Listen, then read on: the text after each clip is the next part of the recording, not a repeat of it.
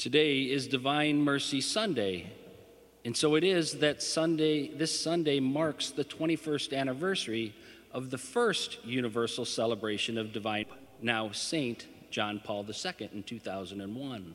Peter Square, he exclaimed, Divine mercy, this is the Easter gift that the church receives from the risen Christ and offers to humanity at the dawn of the third millennium.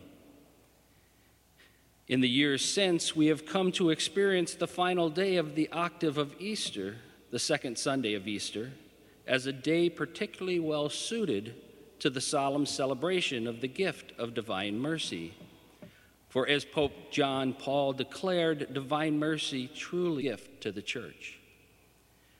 For we know that on the very day when Christ rose from the dead, in his very first appearance to the disciples, his first words to them were, Peace be with you. And he said it twice. And then he said, As the Father has sent me, so I send you. When he had said this, he breathed on them and said to them, Receive the Holy Spirit, whose sins you forgive are forgiven them, and whose sins you retain are retained. Pope John Paul could say that divine mercy is an Easter gift because the risen Christ's first concrete action to was to establish the Holy Sacrament of Mercy, which we more, know more commonly as the institution of penance, confession, or reconciliation. Christ gives to his disciples the power to forgive sins. This first gift of Easter is itself an act of mercy. God has given us a sacramental and thus a tangible way for him to bestow upon us his mercy and he fits his gift of mercy to our human nature.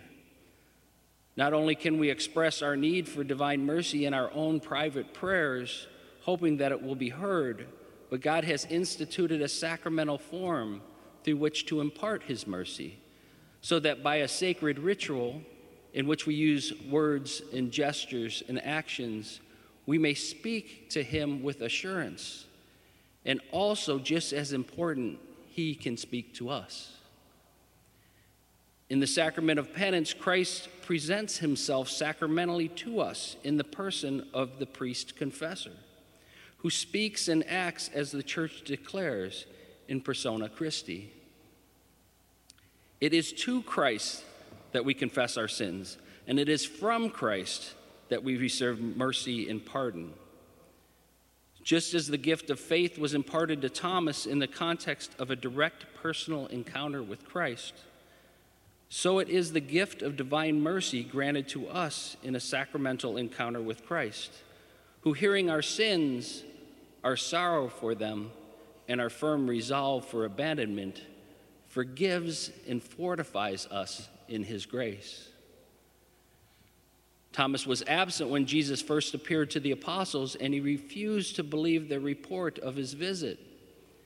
But we see the following week when Christ again appears to the disciples, he speaks directly to Thomas Put your finger here and see my hands, and bring your hand and put it into my side, and do not be unbelieving, but believe. Thomas answered and said to him, My Lord and my God. Our Lord confronted Thomas directly about his reluctance to believe. He presented himself, his very body, the nail marks in his hands, and the wound in his side, so that Thomas could physically touch them. Is this not like confession? As Christ met Thomas' unbelief head on by presenting himself to him in person, so he wants to encounter us directly when we, excuse me, when we seek his mercy. Pope St. John Paul wrote that in the practice of the individual confession, with a personal act of sorrow and the intention to amend and make satisfaction, the church is defending man's right to a more personal encounter with the crucified, forgiving Christ. Christ is saying through the minister of the sacrament of reconciliation, Your sins are forgiven. Go and do not sin again.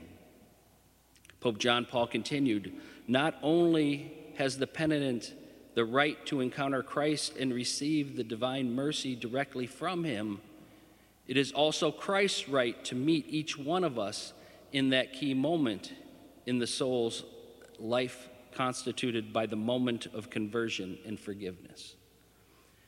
Just as Christ desired to address Thomas's unbelief directly, to bestow the great gift of faith, so he desires to meet us, to grant the great gift of his mercy and forgiveness in the sacrament of penance. Sometimes, though, rather than seek out the grace of the sacrament of mercy, we choose to remain behind locked doors.